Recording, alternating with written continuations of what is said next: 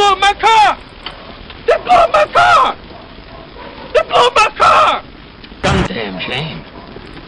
They blew up my goddamn car and all you got to say is a goddamn shame! No car, no money, you're having a bad day. That's it!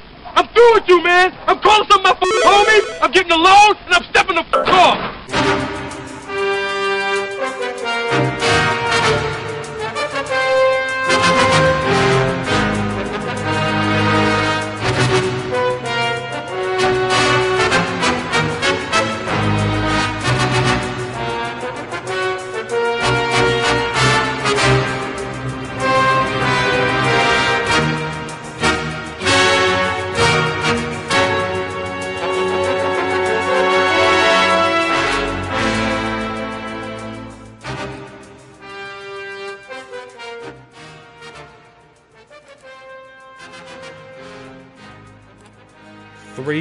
Two, one, go. All right, everyone, welcome back to Gundam at MHQ. It's been a while, but we're back. Uh, joining me always is Soul Bro. Soul Bro, say hello. What is what is the guy can't even talk? What's going on, everybody? What's up? wow. Whatever happened to What's Up, guy? I'm just. that is in the closet where it belongs. What's up? Keep the frogs the fuck out of here. What, what was uh, what was worse? That oh yeah, that or the frogs? Because I remember the frogs. Yep. I mean, they eh, you got to give it to Budweiser. They've had some pretty good advertising things, but yeah, what's up was I never got that one. Was that really a thing, Sobro? It was. I, I mean, mean, uh, I- I don't- I don't- I don't- I mean, I know on, on before it became a thing with Bud Budweiser was. yeah. I'm trying to. It, it was a thing like like Spuds cul- MacKenzie. was this really a cultural thing? It was a. you mean with the with the was up? You mean with black people? Um, Right, I mean, it was popular for about a second. Um, but well, what I'm saying was it was it was it something that was done before it became the Bud Light, the Budweiser? I think it was Bud Light, Budweiser. I think it was Bud Light, right? I Nah, I mean, not that I could see it. Maybe it was in Okay. something, but I couldn't tell you. Um, to Just me, it was wondering. it was one of those things like Spuds MacKenzie that came and went. And Okay, um, yeah. when they brought it back that one time, it's like, yo, this is tired. that's that's what Well, made me laugh most of yeah. all. Well, I was just wondering if it was just another fine example of corporate or cultural appropriation, you know? So Yeah. that's, Oh, that's why I was asking. Yeah. So, uh, welcome everybody to uh, Gundam episode 199. Yep. We're only one episode away from a, uh, from a milestone, so maybe we'll um, maybe we'll do um, do be like Voltron and do and make uh, make it like 199A and 199B. Oh lord! I still need to watch the latest season. I haven't watched season. Yeah. Yeah, I haven't watched it yet. I I gotta watched see the it, first too. episode. So uh, I just heard there was controversy, and I, I got to dive into that. Yeah, the SJWs. Yeah, too much SJW from what I understand. Oh, I can't wait. So- and you, you actually you have to actually love technology because right now I'm actually watching my fantasy football draft go. Oh boy! This year I've decided to auto draft. I'd say let the computers decide because last year it was not a good year for me. So I'm like, you know what? Screw it. Let Google figure it out or Yahoo figure it out Yeah. for me. So, um, but um, you tell me all I gotta so- think. well, you know, we don't have that much time. We only have like about three minutes in between rounds. Oh, You'd be shit. surprised. We'll like fill up everything. It's like, oh my god, this got picked.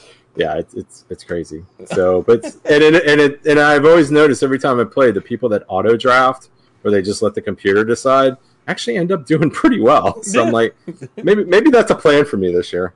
I'll let the robos decide. The Damn robos, scumbag robots. No. oh my god. Props to everybody who's watching live, man. Thanks you guys for tuning in over on youtube.com Mhm. slash uh, Mhm. Gundam MAHQ live slash live and also over on twitch.tv slash level underscore N-I-N-E. Uh, right now, FlameX is by himself over there saying, as the only person here watching, I take over the Twitch side. Kappa Devil. There you go. Yo, yo FlameX. Yep, and and this episode is our our continuation of going into the old Tomino shows that we never had a chance to do under Chris, and it, you know it's it's one of those bittersweet things. It was Oh, always on the list, but we just never were never able to really kind of do it when he was around. Mm-hmm. And but yep, me and Not, not his fault or anything like that. I, I'm No, the one. no. I'm the one to drag my feet on watching the show. Chris and Neil had both seen it years before I finally did. So, if Well, anything- I mean, it's that, but you know, you, you know, people know going into our archives, Mhm. there was many years there of a lot of double, triple, quadruple mecha shows going on in very short times, or sometimes going in tandem with each other. So, Mhm. you know, you got to kind of do what you got to do. So, um, you know, we were like, hey, it's there, it's not going anywhere, so eventually we'll get to it. So. but many many years later you're like oh my gosh we never were able to do this so yes we are going to be doing probably uh i think sobro uh, sobro said to me offline the magnum opus of uh, Tomino, which is uh, Yep. Space Runaway Ideon, and we're going to be covering the 39 episode television show. Uh, and both movies, the first movie is just a compilation, um, A Contact, and then the kind of revised ending of um, the TV show Be Invoked. So, um, but Sobro, anything as I saunter over to the Larry King Memorial News Studio for some Neo's listener submitted news. Well, in, in sad news, uh, I Oh yes, oh yes, yes, yes, yes. I do want to dedicate this episode to uh, a dear friend of ours, uh, Shinjuku Stations, the Gundam and MHQ community. Uh, a lot of people have known uh, a young man by the name of Cisco K. Rodriguez, uh, who also was known as the Seraph. Um, he was a longtime friend of ours, man. I met him actually through Gundam uh, and doing a podcast almost 10 years ago. Um, he passed away, unfortunately, um, last, not this past Tuesday, but the Tuesday prior from complications of pneumonia. And um, uh, I just want to give him the biggest up I can and uh, offer my uh, uh, offer offer my condolences to him and his family and our our, our community that, that misses him so. Um, he was uh, also known as the Seraph. Um, a lot uh, again, a lot of guys knew him. He came out to a lot of the um, the uh, the Gundam versus sessions that we had. Just joined us on the conversation and was a part of the convo. You could probably run back a lot of the archives and hear him in the conversations. Man, he was very knowledgeable about comic books, tokusatsu, movies, TV shows, um, a lot of stuff. Man, he helped to run a, a podcast with our friend Doc from uh, the SSAA podcast um, called The Jump On Point, and um, you guys can still find episodes of that if you just go to the Jump On Point on on Twitter. Uh, there's a lot of links to a lot of episodes that you can find, but very knowledgeable dude. Uh, he lived down here in Central Florida with us. Was roommates to our, our our boy Ed the Crimson, who's also in the chat right now. Shout outs to you, Ed. And um, yeah, man, um, dear friend of ours, man. Uh, a lot of people actually passed in between uh, when we did the last episode and this one. Like um, uh, someone that Neo and I were big fans of, uh, Richard Harrison Sr., known as the Old Oh, Man yeah. from Pawn. Stars. He passed away. Uh, my uncle Michael King passed away um, a couple weeks ago. Aretha Franklin, um, uh, two young gentlemen that were uh, unfortunately uh, killed before their their time recently at a, a Madden tournament. Taylor Robertson and Elijah Clayton. Um, those gentlemen, uh, rest in peace. And uh, another person I was a big fan of, John Schnepp, um, who uh, did a lot of um, work for the Collider channel over on on uh, YouTube, and was a director in uh, his own right. Uh, passed away almost from similar circumstances that Cisco passed away from. So, um, if anything, uh, m- uh, this episode is dedicated to Cisco, but uh, I've dedicated to them as well. And uh, thank you guys uh, for watching us tonight. And if you guys haven't, um, if you guys didn't know about this, I'm really sorry to be the one to deliver the bad news. But uh, if anything, thank you guys for um, all the kind words that you said to us. And um, Neo, uh, we'll pass it back to you for the news, man. Well, and I guess we'd have to do another person on on on that um, that list of um, uh, passings. Is um, it's actually too bad Chris isn't here because Chris used to rip off his Straight Talk Express, uh, Senator John McCain. you know, Oh, yes, thank you. yeah, you. you can you can think what you want about him politically, but if you ever read about the man, um, he was uh, he was just a good man and accepted his flaws and everything like that. And and I kind of thought about that when he passed because they started doing memorial and they showed the Straight Talk Express, Yeah. and uh, I remember Chris doing the Straight Talk Express. He would do the invitation of John McCain too. Yeah, he, he, he, would he do did a pretty good Oh. job in, invitation with John he did McCain. a And- damn good job, yo man. and, it was kind of in the same vein. So I'm, I'm, I'm sure in some ways even Chris um, had a little bit of um, had a little bit of sadness going to him there. So yeah, yeah and and sorry guys, um, you know uh, that situation we were actually supposed to be on last week. Um, yeah, but uh, because this happened, the, what happened to the Seraph, we um, you know we had to do what we got to. So yeah, um, but yeah, um, so, yeah, ironically, we're going to be talking about a show that's known for a lot of death. Yeah. So that's kind of a kind of a weird thing. During that time that all these people passed away, I was making my way through Ideon, and man, it made it such a hard wash, man. Let me tell you. But a real American hero, John McCain, man. If anything, uh, God bless him. And uh, I didn't agree with him politically on a lot of fronts, but he was a man with a lot of integrity, and um, I think that uh, uh, cats like him uh, you know, going. I think he, even though he was up there in age, I, you know, the way he went, I still think he went before his time, and um, I'm I'm really sorry to see him gone. If anything, uh, my hat's off. You know, you know, it's a crazy thing. Mm-hmm. He, uh, I read his mother is still alive. What? John McCain's mother is 106 years old. She is still alive. Wow. Yeah. I had no it's, idea. Yeah, it's insane. Oh. I didn't know either. Jesus, man, that's crazy. But so um, yeah, but just uh, I guess that just show. I guess it just shows you sometimes you just got to kind of take each day as it is, and you know, really, um, you know, uh, cherish the moments you have with the people you know, and because you just never know. So, um, but uh, on uh, uh a lighter note, some news. some good news here. The first one here comes from uh, Yazi88. Comes from the Anime News Network. It looks like um, uh, that uh, the Japan there was a Japanese Anniversary Association officially recognized August 10th as Patlabor Day. Ooh, yeah. Yeah, so uh, I guess the they do this. The Japanese Anniversary Association does this. I guess uh, tw- uh, July 22nd was One Piece Day. May May 9th was Goku Day. And man. February February second was Twin Tails Day. So um, yeah, that's that's that's kind of a kind of a cool thing. You know, it kind of makes sense because we you know we got a lot of goofy things. There's a, I think every day in in the United States it seems like it's always some weird day like you know uh, hazelnut coffee day or you know donut day. No, donuts with no holes. You know. Pancake is day. It, is it really a donut if it doesn't have a hole? Um, so, um, but yeah, that's kind of cool. He's got a link there, so check it out. Um, yeah, he said, P.S. Still waiting for Kilgore Day or Tank Police Day, which should be. He says Thanksgiving. It should be. Yes, Kilgore Day would be the. Oh Thanksgiving. Why? Yeah, it makes me. Actually, I was going through my computer the other day and I saw that file on there, and I was just like, you know what, I, I need to I, I need to watch Kilgore. I haven't seen him. Yo, shout outs to JK. He says, uh, U.S. Manga Corp Day. oh, U.S. Manga Corp Day. Woo! They put out some dubs. That that have to that have to be that have to be on a, the eleventh of a um of a of a month, right? Because wouldn't that be chapter eleven? You know? exactly. Yo, shout out to Eddie says colon Death Force Day. Death Force Day. Colon. That's every that's every Friday the thirteenth, uh, my ah. brother. oh, colon Death Force Day. Oh, D oh. guys, colon Death Force. Oh, my colon right there. it's in, in in some ways one of those things that's so bad that it's almost good. in some ways, because you're just like, where did this pass quality standard?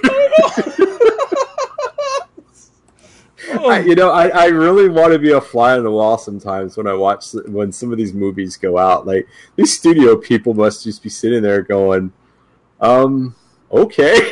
I mean, just trying to figure. I mean, I don't know. It, it, it's just funny. So um, yeah. thank you, Mister Yazi88, for your submission. Um, Billy Gundam fan comes back and he's got a uh, link to write stuff. Ooh, Ooh, man. The Ultimate Edition Tequila Shot Glass now available on pre-order on Right Shot Right Stuf. The, te- the Tequila Gundam Shot Glass is now available for order. The uh, Ultimate Edition Shot Glass set includes the Blu-ray release of episodes 1 through 49 of G Gundam, a hardback art book, Domon's headband, Shuffle Card Alliance patches, G Gundam lanyard, and art cards. Wow. But but the best thing has got to be the Tequila Gundam shot glass. yo, look though, at that. man. I want this shit so bad. When they told me about this, I lost my mind. It's like, yo, for real?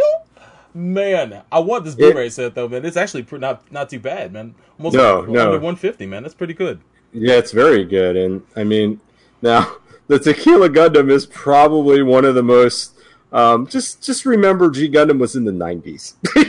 things things are a little different in the '90s Just a little.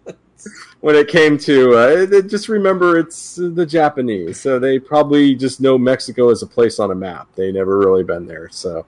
Um, but um, yeah. So um, Thank you, Mr. Philly Gundam fan, for that. And he comes back. Oh man, more, more, more, more death news, man. Oh, no. Mecha animator Kunihiro Abe passes away at 50. He worked on many series, including Stardust Memories, or that'd be parentheses Carrot Carrot Memories, Mhm. Wing Wing Seed, Z Gundam, a new translation, Stargazer, Double O, Unicorn, Build Fighters, Reconguista and G. Sorry about that. The Iron Blooded Orphans and Thunderbolt. Holy crap! And uh, he was also a notable animator in many other projects such as Bubblegum Crisis, Oh, wow. Dagar, Vampire Princess Miyu, Dragon Century, Megazone 23 Part 3, Wow. Sol Bianca, Record of Lodoss Wars. That's another one that we need to get get on one of Yeah, these Yeah, we days. need to. We need we, we really need to. Uh, Armitage 3, El Hazard, The Magnificent World, and Blue Oh. Gender. Holy Yeah, crap! he worked on a lot of good shit. Dude, he ripped on, he ripped on like half the stuff I've ever watched. Dude, I'm a, I'm a, I'm a, I'm a, uh, I'm a low key fan of AIC, man, and just to see Yeah. all the stuff he worked on, Vampire Princess Miyu was pretty tight. But you know, Megazone 23 Part Three, not my favorite part of Megazone, but Dan, still, Dangal, Dangal, Sol Bianca, Bubblegum Crisis. Sol Bianca's I a mean- deep cut, man. Holy shit! Yeah. And then uh, Records of Lodoss War, Chronicles of the Heroic Knight. Is that the TV show or is that the? No, yeah, it is the TV show. Yeah, it is the TV show, yeah. Damn. Um, but yeah, man. So- God damn. It's sorry to lose another legend, and he was only fifty, man. Jeez, which is man. crazy. Yeah, Oh. u- usually, usually the Japanese guys they last forever. Let me see. Yeah. I, I'll have to look. Oh. I guarantee it's probably can't. It's probably probably lung cancer because people people in Asia smoke a lot, man. Yeah. Well, you Um, know what? Actually, that brings up another. everybody question. outside the U.S. Everybody outside the U.S. smokes. If you ever been out of the United States, everybody smokes. Yeah. You know, there's another Seiyu that passed away. Well, this is sorry, not another Seiyu. There's a Seiyu that. Well, this guy was an animator, so Yeah, but uh, uh, so you you speak up. Uh, you bring up. Um. Uh. Uh. uh Oh yeah, that's that's always the craziest. Uh, um, Yeah, they, they always die. They Yeah. always die. The same. There was a, a gentleman uh, that passed away. His name is uh, Unsho Ishizuka. He passed away uh, during the time we were gone. Um, he passed away at 67, and uh, he was the voice of a lot of great characters, man. The voice of Jet Black. Uh, he was the voice of uh, Mr. Satan in Dragon Ball Z. Um, uh, uh, uh, we, we talk about him all the time. Heihachi of Tekken. He was the Yeah. Heihachi's voice. Um, he was in. Uh, I'm trying to see what other stuff he was in. He was uh, Fedok Walkham in Armored Trooper Votoms. Uh, yeah, that's a deep cut. Yeah, there's a lot of cats, man. Uh, he was Alex Rosewater in the Big O. Dude, this guy did a ton of voices throughout his whole career. He has a litany of famous characters, and I'm I'm ashamed I didn't remember to add him in my list of uh of dedications. But he was uh old Joseph Joestar in the recent in- incarnation of JoJo's Bizarre Adventure as well.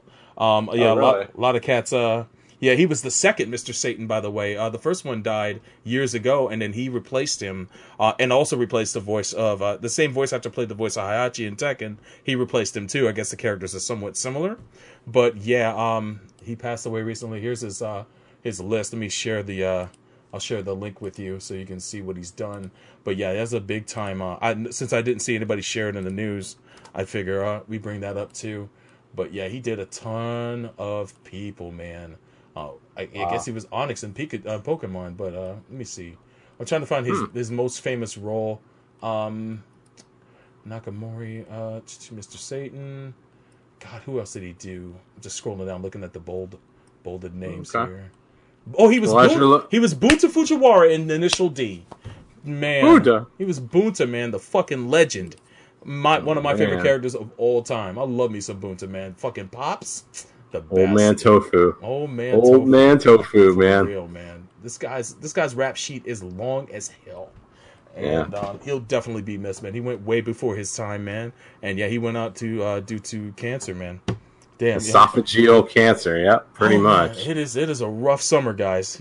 My man Yeah. said. My man said this podcast is depressing. It's like, dude, that it's it's it's it's one of those things in life, man. You gotta you gotta give uh you gotta you gotta tip of the cap, man. Well, it's only it's only going to get worse Woo! because you ain't heard nothing they yet. do. Yeah, yeah, yeah. So. oh my goodness. But, but but you could take some solace in this because these are just animated fake people that are dying. So uh, Yeah. but thank you, Mr. Gun Philly Gundam fan, for your submission. And anybody out there, uh, if you got any news, um, uh, post it up to the Neo's listeners submitted news articles thread in the Gundam section on the Mecha Talk forum.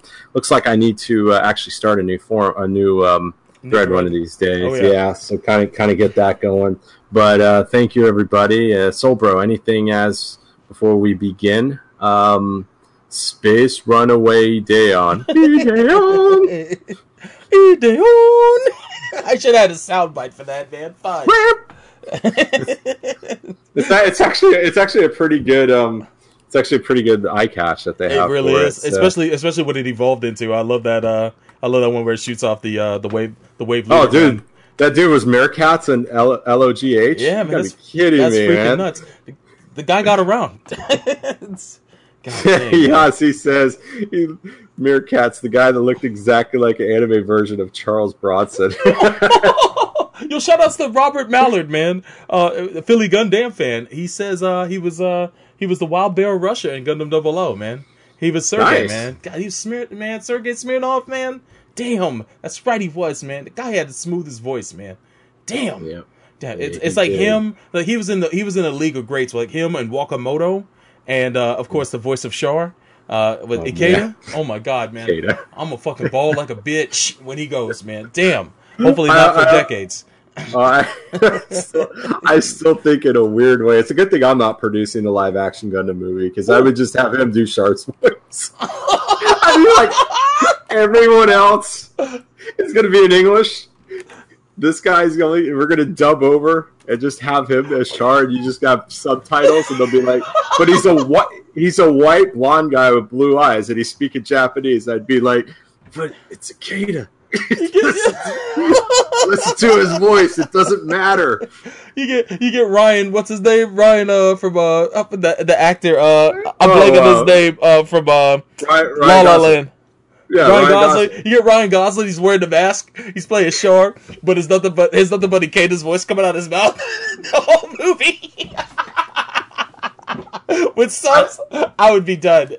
You know what? It'd be it, it, it would not only win the popular movie of the Mm. Oscars, it'd probably win Picture of the Year because they'd be like, "Wow, that's so innovative. We've never seen somebody take." A different voice, put it on a person that's completely different than what they're supposed to be, and have him as the only one. So, yeah, Yo, Ed says Neo, that would be some Danger Five shit. No, the Da- Danger Five's on a different level, dude. oh, my god! Oh my So, have you have you ever watched Danger Five? I've You need seen, to watch- I've, I've seen clips on YouTube, but I haven't sat No, down the whole show. I need with to all get on the it. with all the with all the death and stuff going on, you really need to watch this shit. It would definitely bring up my spirits quite a bit. Oh man. my gosh! But Man. um, all right, all right. Space Runaway Ideon. Oh man! So this was created and directed by Yokosuke Tomino, and it's directly after his most famous work, Mobile Suit Gundam. Uh, pre- it was in 1980 to 81. It's followed by two feature films in 82. So it kind of has that uh, gun Mobile Suit Gundam thing. It actually uh, was cut down to itself.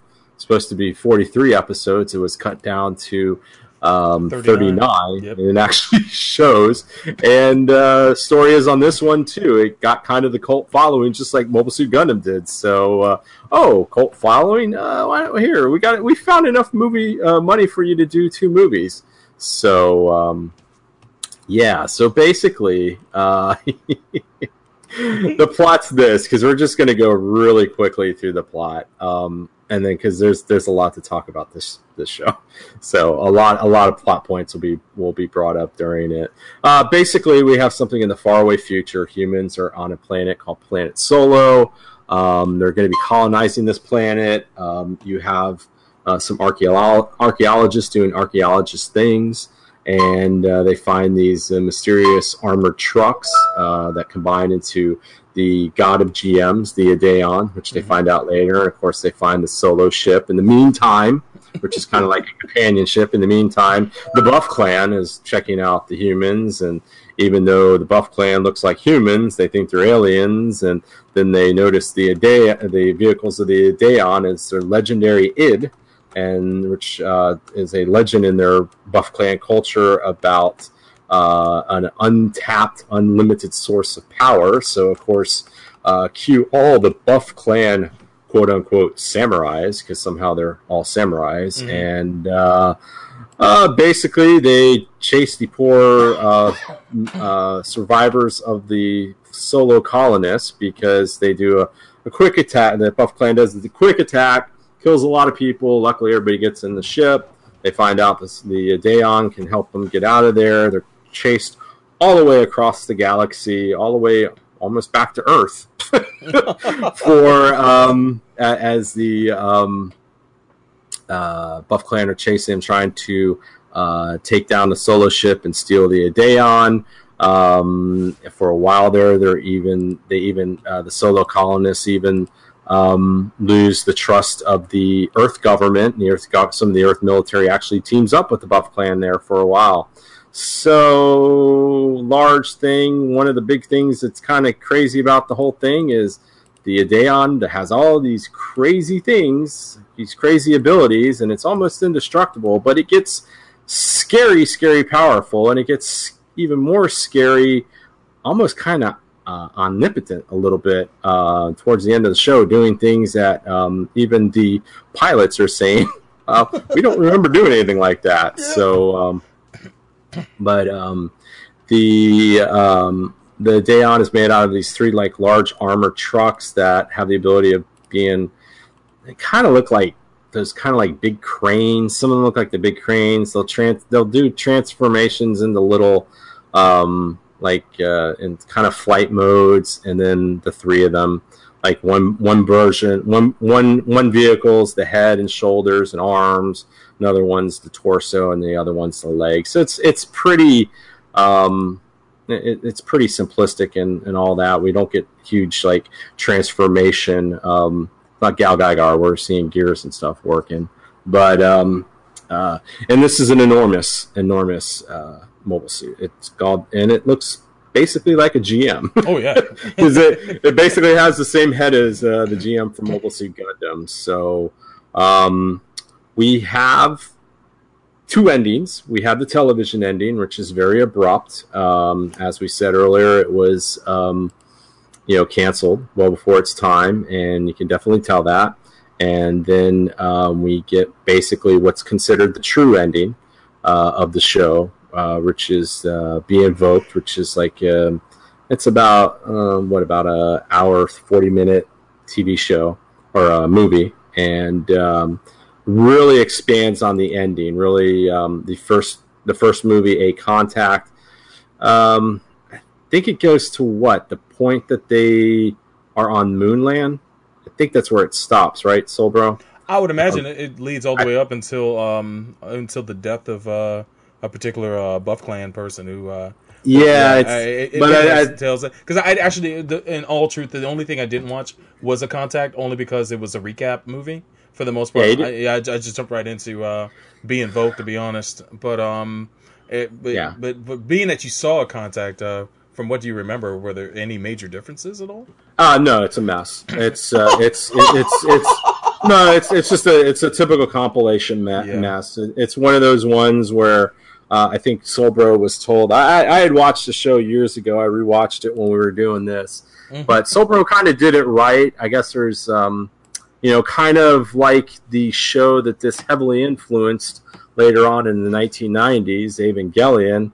Uh, it's kind of in the same way where you watch up till about the second to last episode, and then you watch uh, the uh, the movie Um, so you basically do episodes 130, 1 through 38 on um, Ideon, and then you jump into Be Invoked.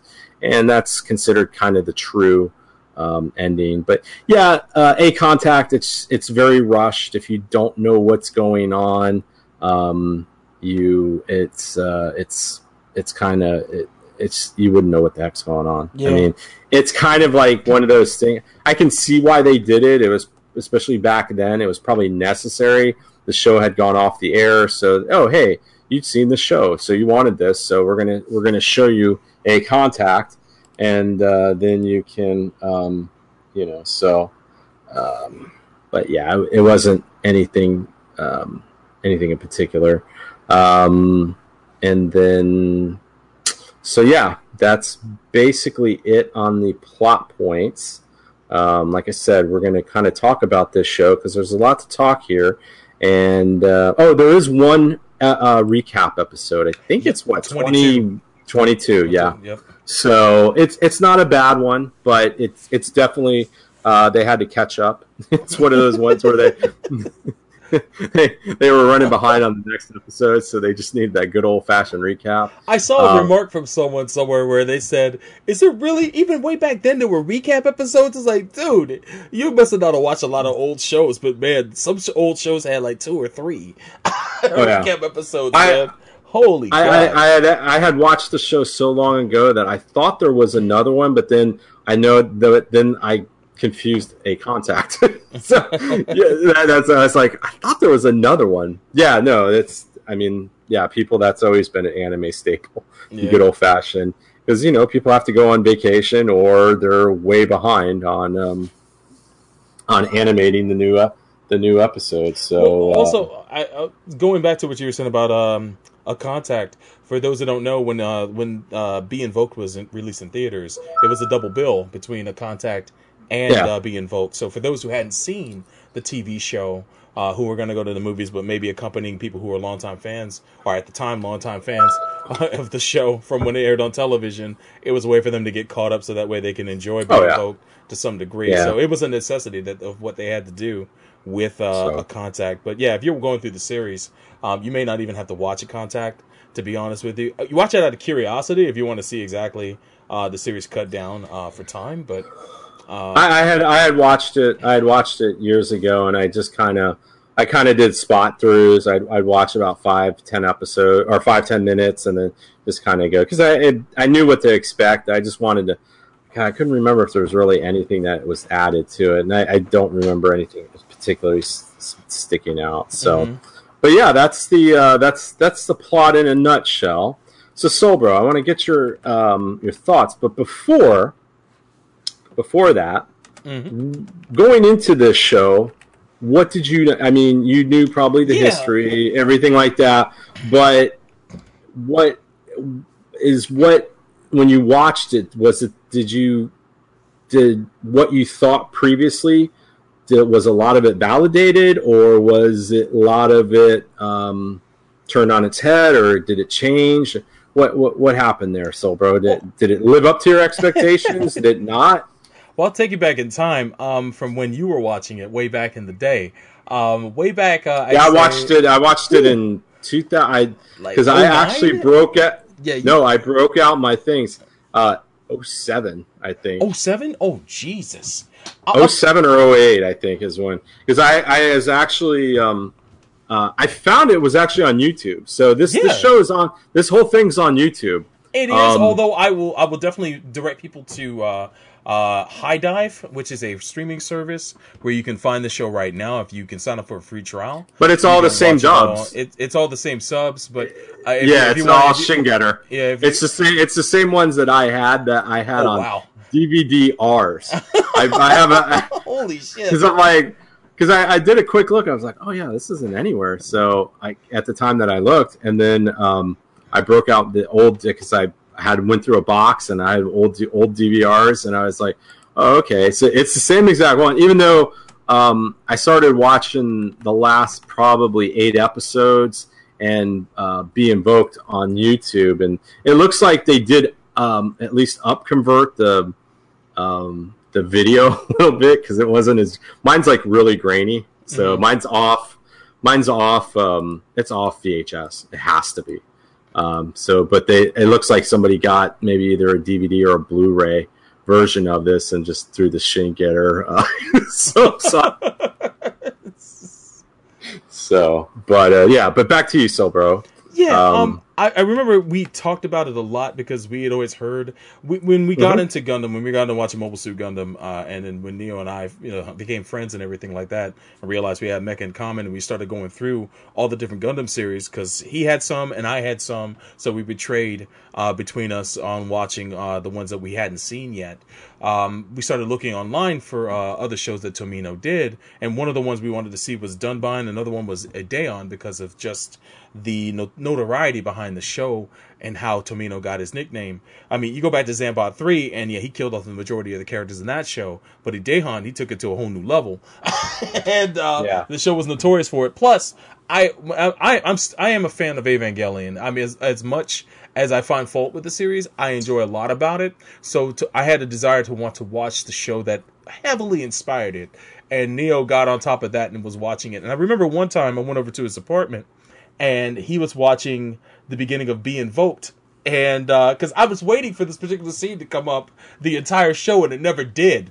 Uh, it was when Oh. a certain character gets shot, and uh, Which uh, uh, one? Oh, Uh, uh, In the face this or the face, Oh, this is or the head, or, or the head, the, the head tumbles. the head tumble. It's the head tumble with the Oh. explosion. It was Kitty Kitten. And when she Yeah. dies, and yeah, there are going to be spoilers in this discussion, guys. I'm sorry, but uh, Yeah, sorry, it's only a forty-year-old show. when she dies and her head flies off, I think it's the first time Tomino did some, a death like that, where someone gets blown up and then their head is flying through the air. When you see it in the reflection of my man's uh, uh, normal suit helmet, and him freaking out. It's like, oh my god, where is this in the series? Because uh, when I was watching the TV show, It's later, not. It's not. When I'm watching the TV show later, she just gets blasted by that Darum guy, and it's like, yo, isn't this the chick that gets her head torn off? And then I watch the beginning Yeah. of Be Invoked. It's like, oh, here it is. They- yeah, that that's that's one of the liberties that he um, that he takes. That's Yeah. right. Uh, a contact pretty much stops around when they go to her planet. Yeah. yeah, because she dies like she gets shot in a field by like just this nervous Buff Clan guy, and just dies in the field with nobody around. And and Cosmo never even really knows what happens to her. No, he, because he he's, knows unconscious. he knows that something he knows that something had happened, Mhm. but um, to her, but he just never knew. It was almost like a- a re- at the beginning of Be Invoked is almost like a, a horrific recreation of her Oh death that maybe it was in his mind, if anything, or maybe they just decided to reinterpret it in some Uh, way. they it it's was- reinterpreted. It was Yeah. bad. It's like, damn. And not since uh, the other time we saw a death like that was in uh, Victory with uh, uh, uh, Uso's mom, and even then they had the decency to keep her head in the helmet. So at least with that, that Yeah, you, you, yeah, you didn't even know about that. Yeah, so brutal. But that movie, that movie hits the ground running. But uh, other than that, um, yeah, uh, it took me a long time to get to Ideon. It wasn't, it wasn't that uh, I didn't want to see it. It's just that I had to be in the right state of mind to see it. And um, we had, we always review shows for Gundam, so I just put it on the back burner. But when we started this this whole thing of going through Tomino shows that we hadn't watched yet that were not related to Gundam, because we've already reviewed all his Gundam related shows, and some of his shows that weren't already we touched upon as well. But we're just trying to um, uh, just pick up what was left. Uh, we knew that Ideon was definitely going to be coming up, so uh, I finally knuckled down and watched it for the first time just a few weeks ago. Um, over the last two months, I've been just watching it here and there, and I gotta say, man, uh, this show is it's it's it's not horrifying to watch, but at the same time, there's a heavy amount of death in the show. A lot of characters that are unnamed get killed in very bad ways. If you watch this series, um, they motherfuckers don't miss. when when when guns get shot fired, people don't miss at all, and uh, um, people are getting killed left and right. Crew members, civilians, uh, whatnot. Uh, there are some named characters in the beginning that do die, but then as the series gets going, I was surprised to see the majority of the cast was holding it down for a while. There would be the occasional death, like um, uh, who is the first character to go? Um, one of the first. Oh. um, I know Yeah, Moera. Moera. Yeah. He died in episode 32, and I was kind of shocked at that. Uh, I I could smell it. Had to make way for Gijay. Oh, yeah, Yeah. you know exactly, exactly right. I was so mad at that shit. It's like yo, when when they started red flagging that he was going to die in that episode because he was talking to Fard and said, "Fard, you need to man up." Because Fard's like, if you don't know Fard in the show, there's this little uh, waifish boy who maybe is like nine or ten years old, who's kind of a wallflower throughout the entire series. He's kind of just in the background. He carries a little doll with him, and uh, he he's just very submissive to everybody. And um, I guess Moera took him in as a kind of an older brother figure and was telling him, he's like, you need to be the man. You need to stop being pushed around by these little girls. You need to step it up and you need to get rid of this dolly. And um, he was trying to do it in an encouraging way, but being, you know, being a tough guy about it. And it's funny because Moera was more so, and if anything, just just the stick man inside of the uh, Ideon to the other pilots. He really didn't have Yeah. much shine throughout the series until episode 32. And it's like, yo, what are we doing here? what are we Yeah. doing here? Are we having are we having uh Slegger Law slash um uh uh, uh what's his name uh, uh, uh not not yeah well, although there's a, a romance I guess that was alluded to between him and the nurse but um like a like a big brother character like like um Ryu Jose Well, yeah. or Slegger Law he ended up being that in this episode and Well, he- I mean, every every trope, Mhm. every trope that you saw in Mobile Suit Gundam is in this epi- is in this yes show. I mean, um, but back to the original question though, did it bef- before you really go into this stuff? Mhm. Did you did it surpass what you thought? Like, did I, I'm sure your your thoughts of the show changed, but did it vastly change to what you thought it was based on just all the things you had heard people um, talking about Ideon?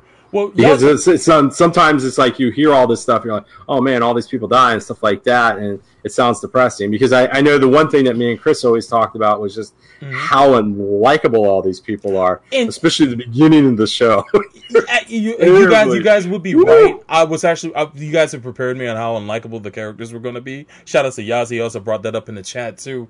Um, but I grew to like them because of the flaws that they had. Like, oh yeah yeah you, being you do that- grow you do grow to like them and I, I think this is probably one of uh, Tomino's best examples of how you get a very um, what's the word um, dysfunctional uh, cast of characters to work with each other, and and and despite despite how angry, like like to me, I, I look at Cosmo as the uh, the the militant. Uh, he's he's like he's like an anime white Huey Freeman. Yeah He's mad militant, man. He's uh he at first he hates all the Buff Clan and he is all about piloting and killing and using his Yep. Bowie knife and getting in that ass.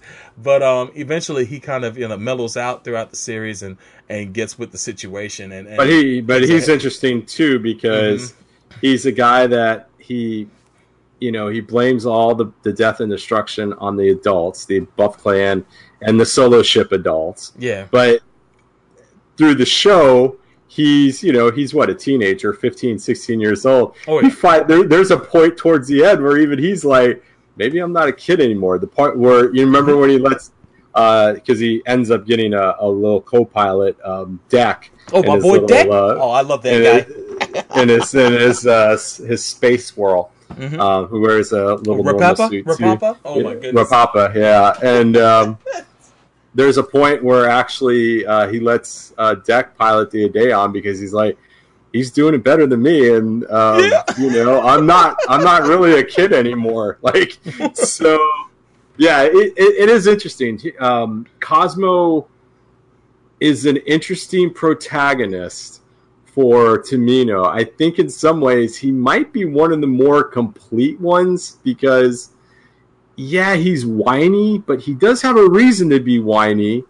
But he also, there's a lot of stuff in him that you can uh, see in yourself. I mean, his Yeah. he lost his family. His father His was one of the chief archaeologists uh, that got killed during this. So first yeah, episode he was- right off the bat he didn't was- waste no time he, he's he's all about Oh. killing some clan, yeah and he and he's got no problem, especially as they start discovering what the Ideon does. Because one of the things that we don't is the the solo ship and the Ideon have this Ideon gauge, hmm and it's kind of weird because it'll start getting these lines in it, and it'll blink, and they learn out that that's when you kind of know when the Ideon is they can really put it in kick-ass mode or it's not going to happen or, or whatever and they start figuring out what happens with this thing because we start seeing that um, it's actually influenced by the life force of really children um, more than anything. And um, but he's all about it. He really oh yeah we got the day cage. We can figure this out. And uh, we're able to you know because he god he's got no problem. And you're right with his little bowie knife he um, he's he's he's he's quite uh he's quite accurate quite deadly with that thing at Oh, times. But um He but he he uh he's definitely unlike any other uh Tomino protagonist that we've seen. Although he has a little bit in common with Amuro Ray, not just in the face and the design, even though it is a different character designer for this show. Uh for those who are eagle eyed, you probably noticed that the character designer that worked on uh Dunbine also worked on this series. So this series looks a, a lot almost eerily a lot like uh Dunbine, to be honest with you, um with the way that it's directed and how a lot of the shots are and uh way the characters of course are, are drawn by the same character designer. I appreciated that actually. It made made the animation actually look a, look a lot better than I thought it was going to be at that point in time. Um, but yeah, uh, Cosmo shares uh, the death of his father or the loss of his father. Uh, he shares the loss of his mother figure. Uh, we went through that with him, uh, like Amuro did when Amuro pretty much, you know, Yeah. pretty much fell out of favor with his mom. Uh, he kind of goes through something similar, except this his his his surrogate mother in this series, uh, which was pretty fast for that to completely unfold. She she dies a pretty brutal death, uh, and then you know he has to come to grips with uh, maturing. Uh, much like Amuro did, and uh, I also caught the uh, the cameo from Amuro Ray in uh, episode six. By the way, I saw his ass. oh yeah well there's also there's also Char right Yeah, You- there's you a- saw the the the the, uh, the poster with Char I did. That it. was that was an episode. Uh, when the um, the planet was yeah when nuked. I saw Yep. that, and then there was a a, a, cameo from Tomino uh, for himself in Be Invoked. I saw his old ass. that shit had me dying. He, he's on the animation chart in his hand, and he's wearing a normal suit. It's like, yo, is that Tomino? yeah I laughed for five straight minutes. That shit was great. But uh, yeah, Cosmo man, he's a compelling lead. Uh, Yazi says he's a huge dick. Eh, maybe so, but at the same time, Well, they they all they all are. I They mean, all are, I- man. I, I'd, I'd, I'd have to say. I mean, we can't go through every character, Mm-hmm. but if really the only ones that, even at the beginning, they were kind of annoying, but Mhm. they you they weren't as bad as the rest of the people.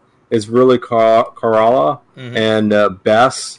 Um, Bess but could yeah, get like cocky. Bess could be a little Bess cocky. could get no, he could But- get cocky, But, but, Bess was the fucking man, though. Let me tell you. Oh, yeah, he, he's, Oh, he's in the he's in the he's in the bright he's in the Oh. bright in the bright things. let me tell Um, you. Out of all the characters in the series, he was easily my favorite. Um, the fact that he was ready to duel at a moment's notice with his laser Yeah. sword and his handgun. It's like, yo, you're like one part Luke, one part Han. Who the, who the hell are you, Bess? Yeah. And then to find out he was like a quarterback and shit. Yeah.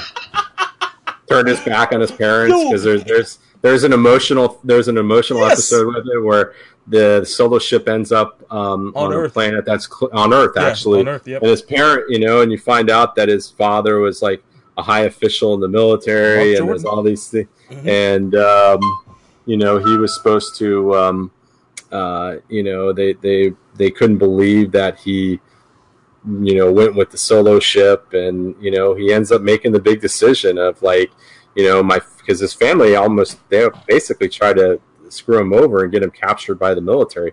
At one point he is captured but um you know so it, it's it's pretty uh pretty interesting um with him.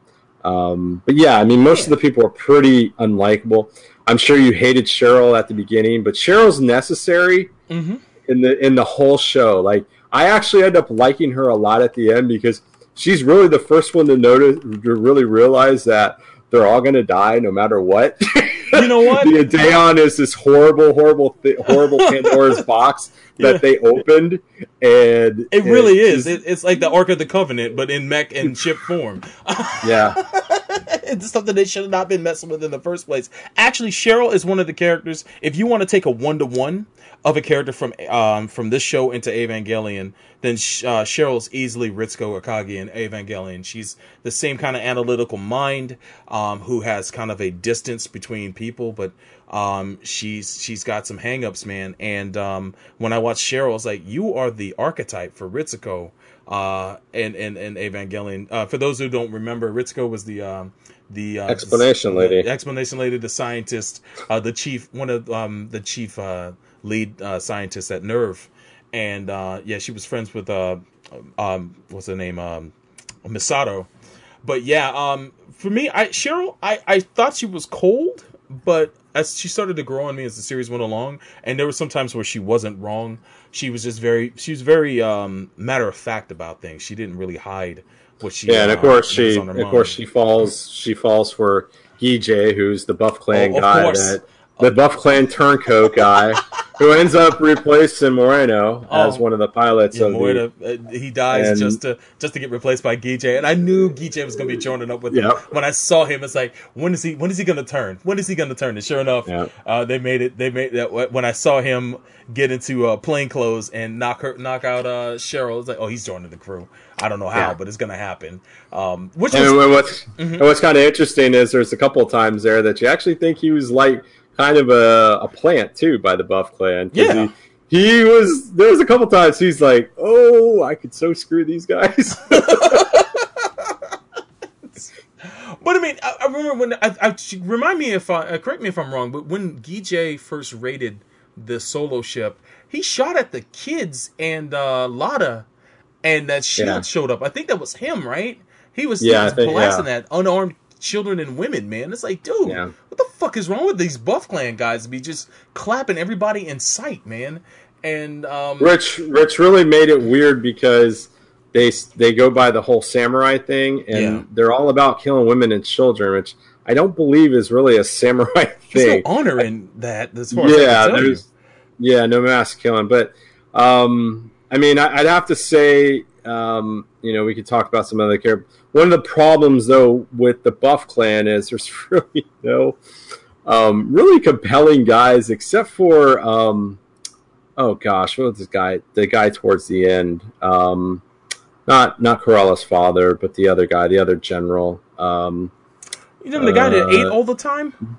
Hannibal? Doba. Doba. Okay, yeah, yeah. Yeah, Doba was uh but most most the one of the problems with the show is just because of when it was being done is there's a lot of monster of the week. I Yeah. mean, there I- is I a would lot say, I of would, I would say Monster of the Ark because monster of the ark, Yeah. but there, there's also I'd say probably the first like 12 to 15 episodes there's a lot of like oh the solo ships being oh what's the Ideon gonna do it's a, it's always the oh they just found this weapon and you know it's like oh we got him on the ropes damn you giant god and they're, you know they're getting killed so but it does but it's a product of its time so it, it, it's not a it's not a big issue Mhm. um but Sol, uh, Solbro, Mhm. um, the lead, the lead mecha, the the uh, the Ideon. yeah, How scary is that thing?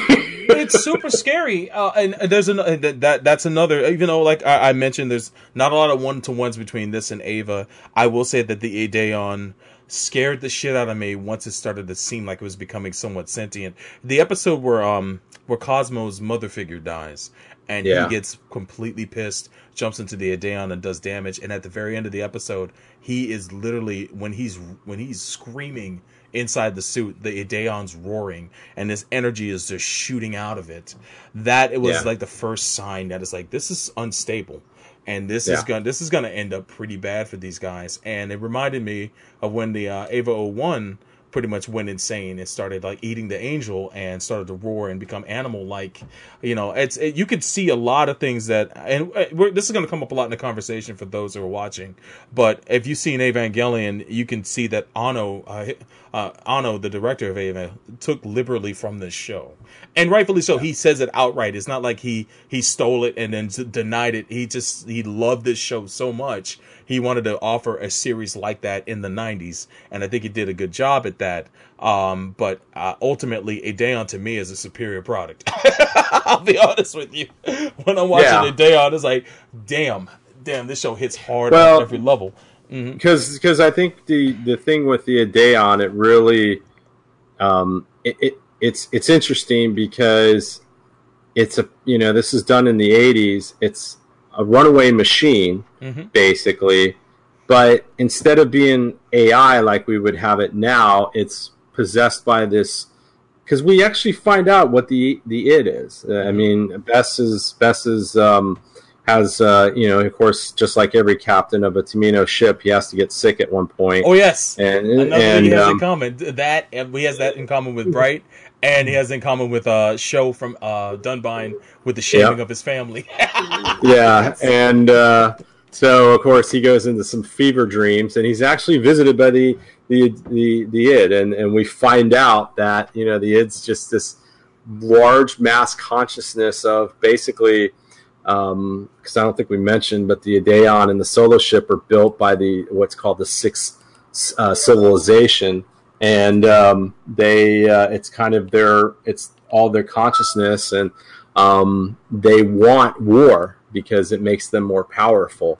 And they want people um, uh, to to do this and to make it more powerful. So um, it's it's he sees this and it speaks to him. And that's when he kind of comes to the conclusion of like oh my god this is not a good thing. But they get to a point where they kind of know um, I'd have to say throughout probably the last like five episodes of the t from probably about episode 33 on, Mhm. they all kind of know that it's going to end bad. yes, Like wherever it's going to end, and I think that that's one of the most this like foreboding dread that all of them have. It, it's it's unlike a lot of these shows where you know there's going to be a final showdown, people are going to die, but in this one they're all because once they start figuring out because like uh, Silbro stated earlier when Gijay shot at the kids and the uh, you know the force field came out of nowhere they start finding out that the Ideon and some of the craziness and even the solo ship's craziness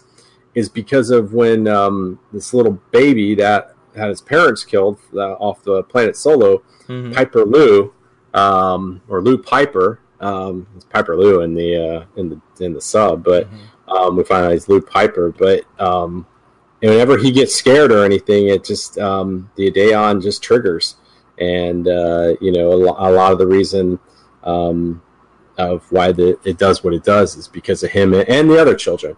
But I guess really him because he's one of the smallest kids, and then the point where Karala, which is a Buff Clan defector who ends up falling in love with Bess, who we find out has uh, becomes pregnant. Oh. Her baby starts going in there, so it's like her baby, Karala's baby, and Piper Lou are, um, you know, when they start getting feeling threatened, uh, Ideon and solo ship go into action. But um, yeah, so uh, Sobro, um, any other things before we start going into the ending of this? Uh, any other standout episodes um, before? Because we, we should discuss the TV and, and then the Be Invoked ending. yeah, absolutely. and um, anything else that you have on the uh, the the Buff Clan mechs to me were just kind of nondescript. They they almost seemed like maybe Mobile Suit Gundam rejects. Some of them, Yeah, um, a lot of them were like they It's almost like, like, like a bunch reminded of me big of like Zams. a lot of big Zams. Yeah, Yeah. a lot of big Zams. Mhm. So um, nothing really that memorable with them, but they had a ton of them for whatever reason. They had, uh, I think one of the last ones is that big the Gondo Roa, which um, is like, The like purple. the, the the big big Zam. yeah, just these huge big Zam like mechs that they uh that that, that look like ostriches, uh, ostrich legged uh, uh mobile suits um or mobile armors uh in the show. I, I wasn't too impressed with the, the the too many of the Buff Clan mech designs. I was uh with some of their spaceship designs. I, I like those.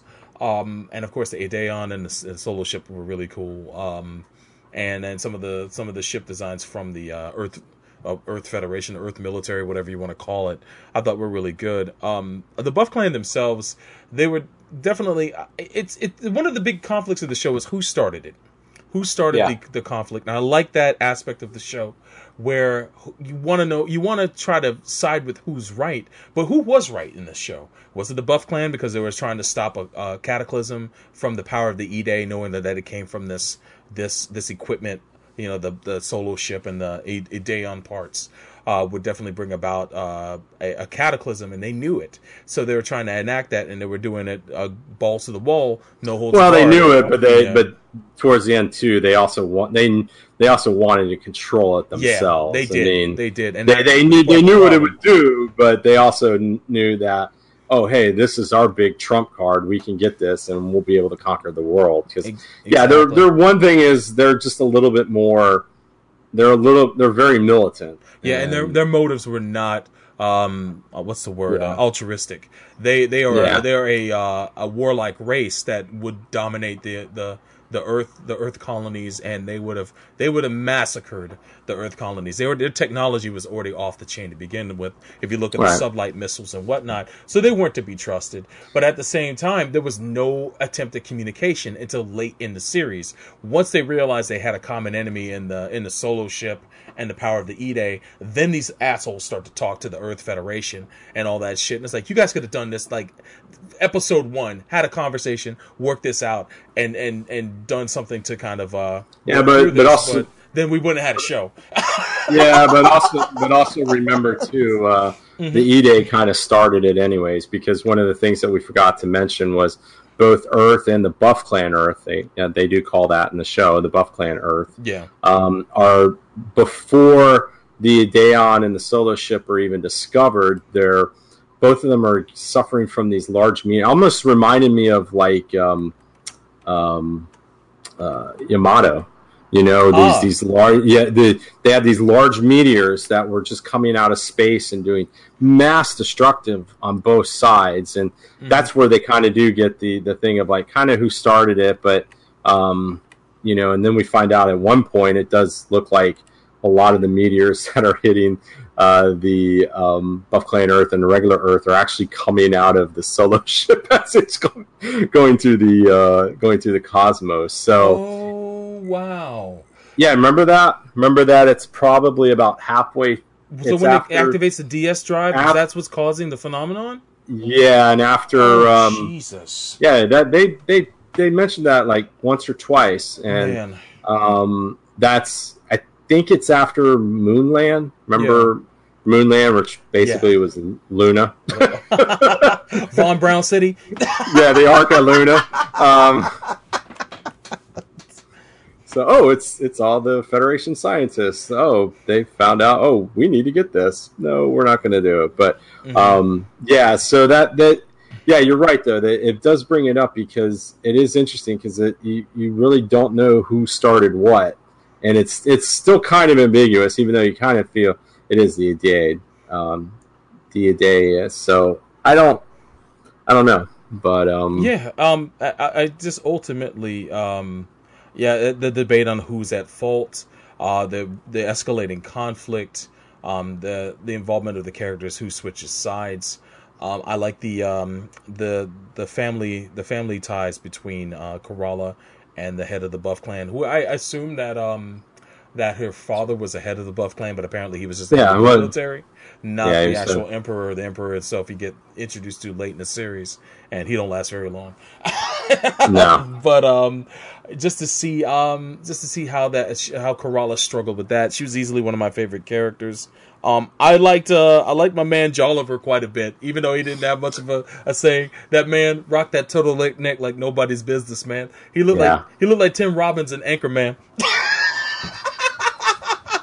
Fresh off of PBS, but um, yeah, Deck and Moera, uh, I, li- I like those characters a lot, especially Deck. Man, Deck was like the the joke of the show. I, I guess I don't know if people would equate him to Soul Bros man, but Deck did a lot, so maybe he can't. Maybe he wouldn't be. Soul Yeah, he really man. can't be a Soul Bros man. Maybe Fard, more- maybe Fard, Fard, Soul yeah, Bros man. More of a Soul Bros man. how, how badly? I, I know. Um, how badly Fard. did you? How Mhm. badly did you want to beat up um, Kasha? Because Kasha could be Oh, just Kasha. man. She was so ruthless. I mean, I- she was she was actually worse than Cosmo. Oh, she was all about their missiles. oh yeah, Yo, Missile Broad boy, yo, god damn, she was um she was a handful, man. And you know what? She she um she was pretty competent as a pilot though. But she was Yeah. an angry young lady, man. Um, I could see Uh-huh. that there's some similarities in her and Oscar, but she looked like a like a real a real angry Sailor Moon. Every time I saw her, it's like, yo, why Yeah. why you look like Sailor Moon? Jesus Christ! but I like Kasha. She started to become slightly more likable towards the end. She was very, very uh, salty as a character, and she had a lot to prove, I guess, to people because she had always been shitted on. Like from the first episode when she's riding through the forest trying to catch up with Cosmo and and Deck, and she gets those Yeah. leeches on her, and they're laughing at her, and she's just getting shitted on by these boys, and she's just you know a tomboy herself trying to hang with these cats, and then she she takes point uh, in in being one of the pilots of uh, I, it was it the the Delta? I forget which part she piloted. Yeah, the the the Delta or whatever. But yeah. she did a damn good job, and she was uh Annie Oakley with those missiles, boy. but yeah, uh, it's the, her and uh, her and her and um Cosmo had kind of a uh, always a, a back and forth where they're just shitting on each other. But it, it, towards the end of the series, you could see that Cosmo took a shine to her. Uh, Yeah. and, and started to like her, and I, I, one of the lines we'll get into in uh, Be Invoked later, I, I really enjoyed between them and their exchange. But yeah, man. Well, um, I, I'd, I'd have to say before we go into the endings, one of the things that because you brought up is uh, the families. yeah, Because it's funny because you have Karala, who's part of uh, the Ajib family, Ajiba family, Oh, yeah. and uh, but her sister wants to kill her. yes. Uh, her Oh father is kind of ambivalent about it. God. Mhm. Um, she gets an adoptive family basically with the solo ship crew. Mhm. Um, you know, all a lot of the solo ship kids they lost their families and they all became families with each other. So it's it's one of those things, and it's always that thing with a lot of these Tomino shows is the family, and that the family that you want to belong to is not always necessarily the family you were born into Yes, true. and and I think that that really shows in this show because you can see it where almost at the end, like Karala and Bess are like they're you know they're ma and pa for the Yep. solo ship Absolutely. pretty much, and they, and they and they and they really start taking a um uh, you know really caring for everybody. And it's funny because even even the people start kind of realizing that self. Because I will say this: for as bad as Cosmo was, Mhm. he's one of the few antagonists that really kind of like from almost from square one was kind of down with what everything that Bess said. Like Yeah. he was like he was like, yeah, Bess is right. They- they- you know, they- a lot of these other guys, a lot of everybody else would be bitching, and a Mhm. lot of these other Tomino protagonists, they always go, you know.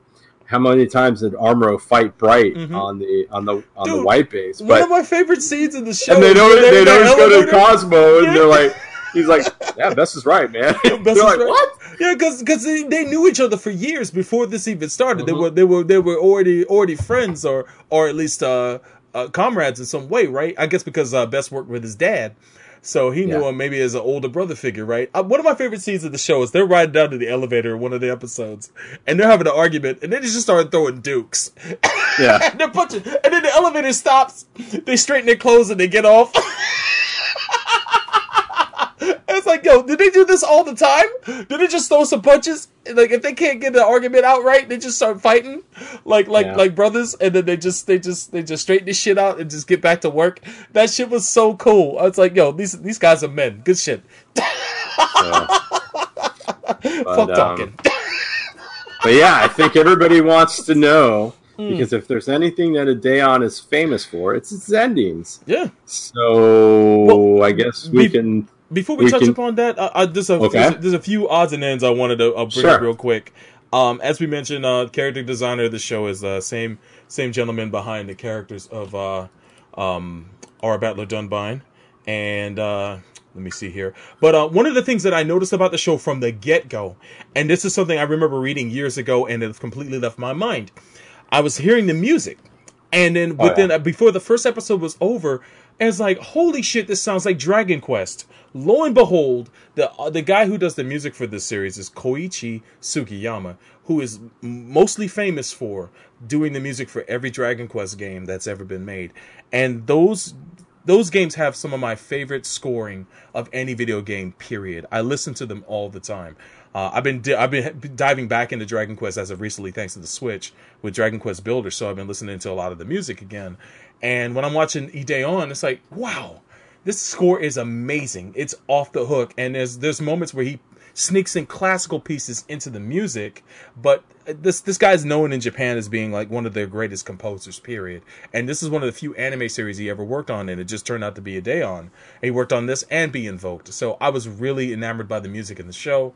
Uh, I loved it. I, I have got to say that uh, for those who don't know, if you've been a longtime fan of Dragon Quest, the guy who does the music for this series is Koichi Sugiyama as well. So hunt down this the score for Ideon, man. You'll you'll definitely enjoy it. Yeah. Yep. Absolutely. So, but get, back, back to the ending, sir. Back to the ending. Go for it. so we got a TV ending, Mm-hmm. and we got a, a show ending, uh, an actual show ending that's Yes, done by the movie later on. Mm-hmm. Um, kind of going the same route. Desperation, the Buff clan, they're chasing the solo ship to. This is the TV ending. Chases them to the the ends of the ear- ends of the universe. Uh, they get to a point where um, it's an all-out attack. Um, the solo ship uh, goes out into um, null space again, and they basically get tracked down to the end of the universe. At that point, the Ide is invoked, and the big light uh, envelops the solo ship, the buff clan, everything, and um, the Doba and, and Karala get one last chance uh, to you know for for humanity to kind of agree with each other, and they both reject it. And uh, that next thing you know, the power is released, and then all of a sudden we see Karala's baby. Exploded And- like a firework. Throwing like a firework, takes out everything with it. Um, and then Piper Lou shows up, and Karala's baby, unknown baby, and Piper Lou just travel through space. The end. So yeah, that that was the TV ending, and that that would have to be definitely a what the fuck um, if you were if you're watching watching this back in 1981. So, um, yeah. Um, then we get be invoked, and Rich is a longer, more violent, um, more um, a better story ending for the story as as told. As we said, we get a few things that kind of get um, switched up. We see that Kitty Kitten is uh, actually gets her head taken off, uh, um, as opposed to just getting dying um, alone in the forest, Mhm. basically by some nervous Buff Clan guy. And um, you know, of course, uh, Karala gives a big old reveal that she's pregnant. And they start calling the kid the Messiah, which I'm sure I'm sure in some cultures would not really love that. Um, so we start seeing that um, uh, some Buff Clan spies basically are on there, and they tell Harulu, which is uh, Karala's sister, that um, Karala and her, her unborn child are manifests are, of the Ide. So, um, of course, what do you want to do with your sister being pregnant like that? You got to kill her. Oh, Jesus. Oh my gosh. So, of course, we start getting an all out battle. Um, and uh, uh, Harulu comes up on the uh, onto the solo ship. Karala reveals herself, gets shot squared in the face Ooh, numerous times. by um, by her sister. Yep.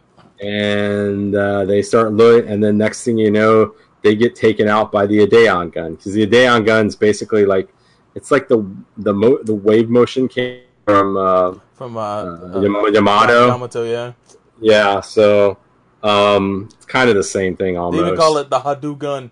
I'm listening, niggas like, yo, the Hadougan? it's just like, just like space, uh, just like uh, Yamato as well, man. It's uh, it's it's a nightmarishly powerful gun, man. The fact that it, it's pretty much shooting out a black hole. Yeah. the properties of one towards a whole fleet of ships or planet or whatever it's shooting. It's like, oh my god, this is this is nightmarish, man. This is way too much power for one mech to have. And uh, in the meantime, after that happens, we just see meteors upon meteors just going upon both Earth and the Buff Clan Earth, just reducing these planets to nothing.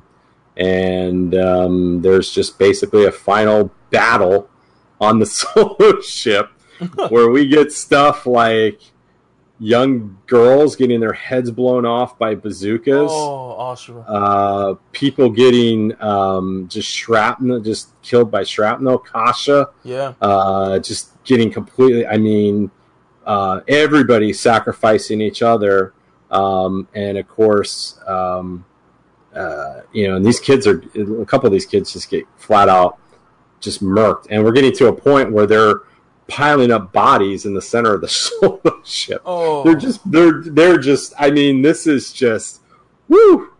So one last thing, the Grand Roa, Granda Rola, which is basically the biggest Big Zam there is. Yep. Uh, Dozel would have been proud. Uh, went after the uh, Ideon, they just go after each other and uh, they start firing and it kills everybody. Um, the fires on the Grand Roa, which kills everybody on board and the solo ship. And at that point, the the day is uh, uh, evoked as the Ideon and the uh, Grand Roll explode, and there goes the whole universe. Whew.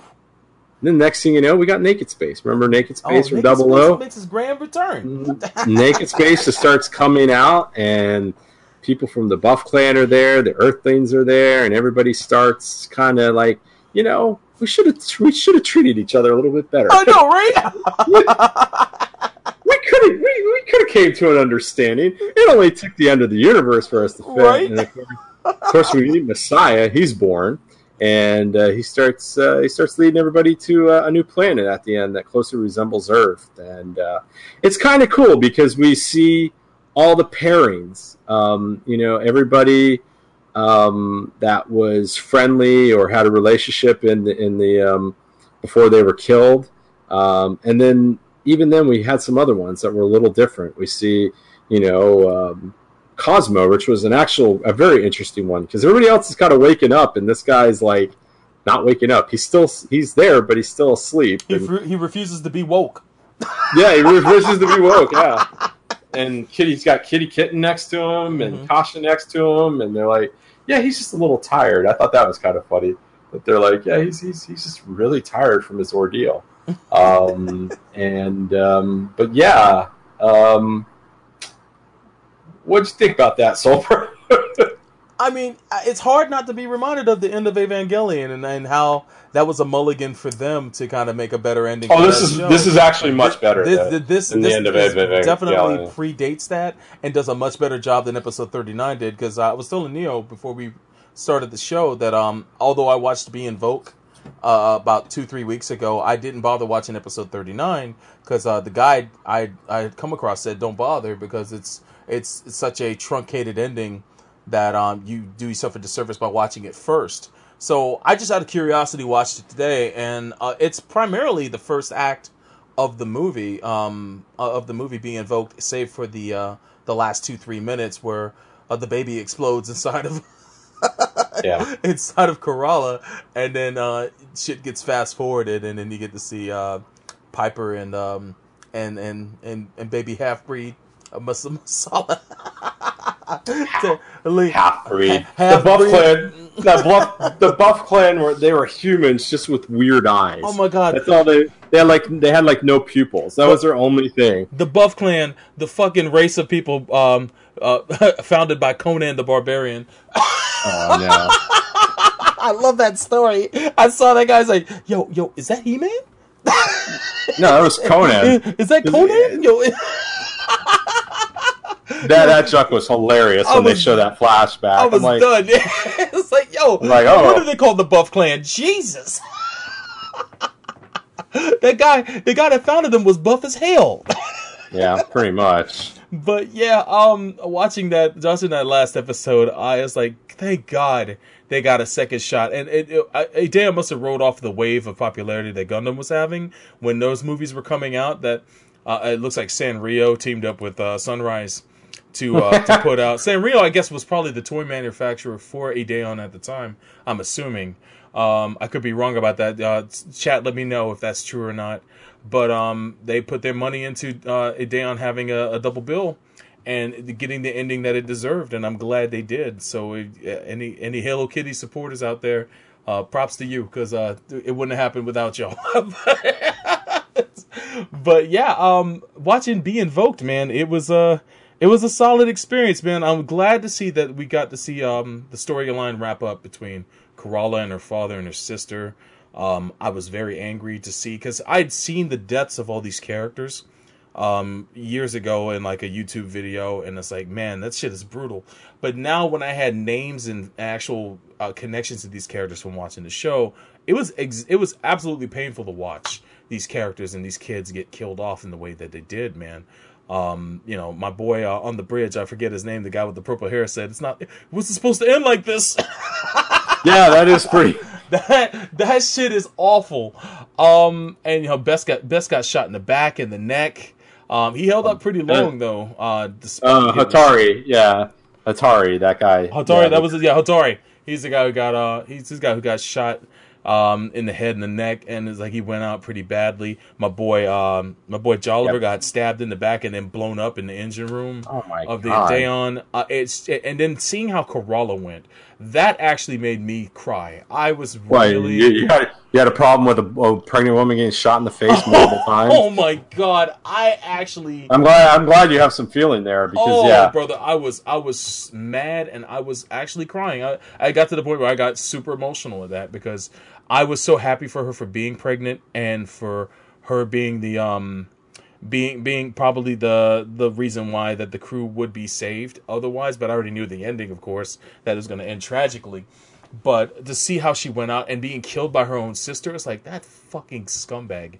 I can't believe her sister got well, away with that shit at least as, for a minute. as somebody that knew it was coming up yeah. um it's still kind of it's still very shocking. It's one of those ones where you're just like wow, that is so messed up. I mean, some of them are like Ashura getting hit. That that's still kind of funny, whether she gets her head blown off um, with the. Because oh she's looking, she's she's look, she's looking at the the Buff Clan guy getting blown up, and his body. Be- Ashura, yeah, yeah. Ashura, and then she gets her that, head knocked off. She was a little girl, man, and I, uh, I, I, I, all this time I was thinking that was uh, Lou that got uh, that no. but had blown up, but I couldn't remember the face. I just know it was a little kid, and then yeah. the, the, once I saw Ashura in that standing in that normal suit, it's like, oh no, it's gonna be she's gonna get her head torn clean off. And sure enough, that yep. shit happened, man. It's Buff Clan, they don't give a damn if it's children, boy. They will shoot a kid dead. Well, I think, I think, at, I think at that point, everybody was just like, yeah, and probably too, the Ide probably was, um, you know, influence them a lot too. So they probably are getting kind of bloodthirsty that way. But um, so Sombro, mm-hmm. did it live? Did it live up to its billing? it did. It, it, was definitely no holds barred. Uh, watching this and just seeing how exhausted everybody was from the fighting, and you could feel the tension ramp up throughout the entire film.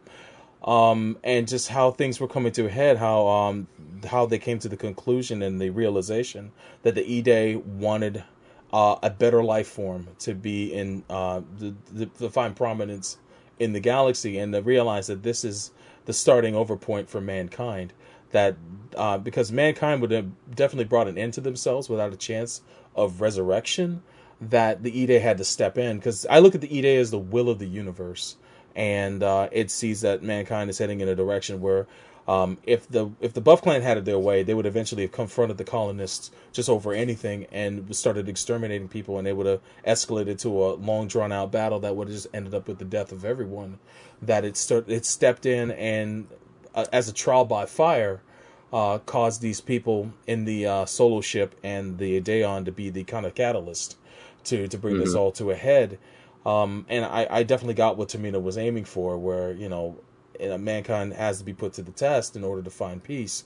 You know, this is not the way I would like to see this shit happen, but because we have the capability of being peaceful within us, but maybe this generation of uh, of humans didn't, and um, and it's because of this that the will of the universe stepped in to uh, to to to present um, a conflict in this way, so that way uh, um, Ch- Karala could have her baby, and that baby could be the next evolution in human. Really, you got all that from it, even though the fact that the Ide, when it visited Bess, said, you know, we want this because we need you to act this way because it makes us more powerful and it helps us.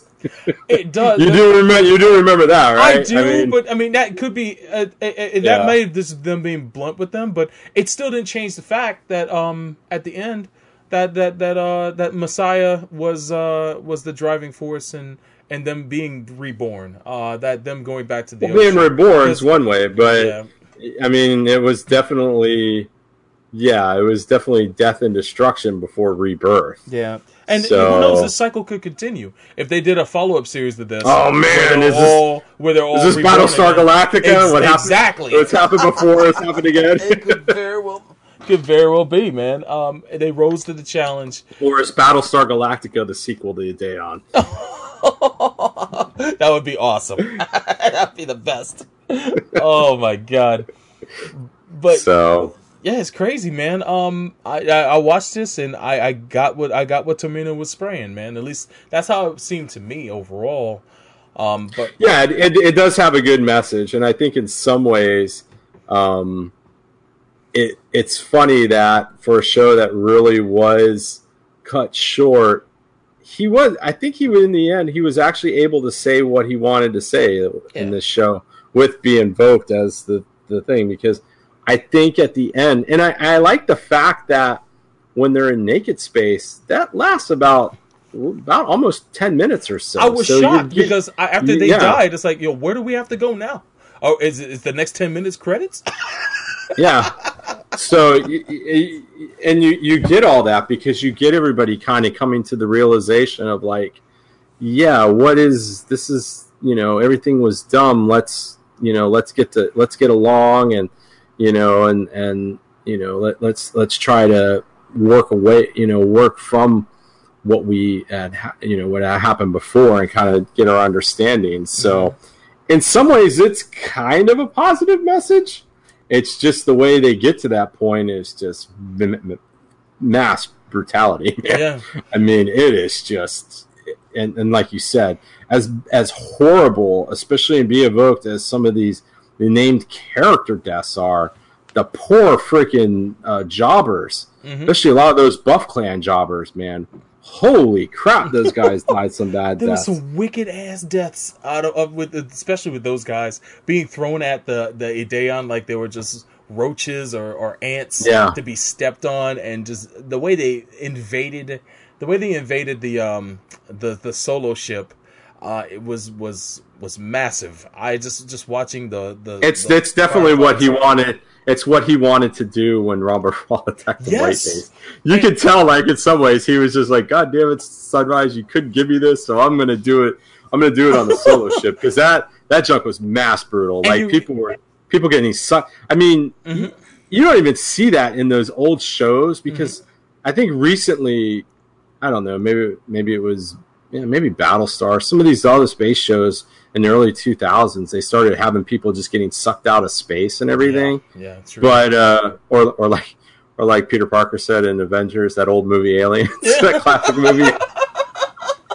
um, but I mean, you even saw that in this, where people are just getting sucked out, and people are just getting like, it wasn't even the fact of like them getting killed, but like you said, um, Hatari got he got stabbed, then he got blown up Oof. or no, Joliver did. Yeah, they Yeah. got like stabbed and then blown up. I mean, it's just like as bad as the death was, it just got even worse. And it was, br- I mean, it, and the show throughout was brutal. I mean, the, the the attack on the attack on the solo colony at the beginning, some of the stuff that happens to some of those, even the Buff Clan guys, is pretty brutal.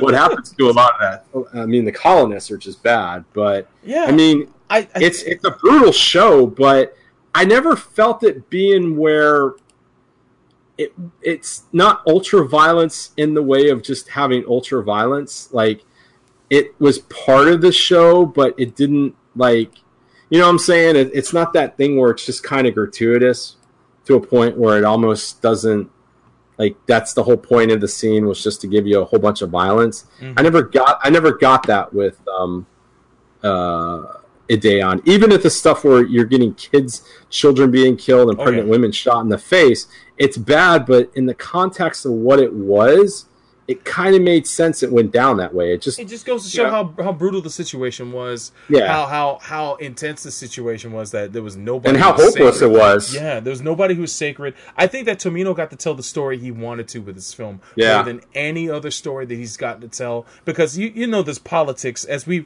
read in Gundam Sosei, uh, which is a great manga for those who haven't read it. It was been cited in the chat earlier by Yazi and, and several others. Um, it, uh, uh, there's a lot of great things about just the animation process and having to deal with marketing and and merchandise and stuff like that, where you kind of have to placate your sponsors in order to make sure that you know, the show is doing its job and hyping the material that you're trying to you know promote throughout the show.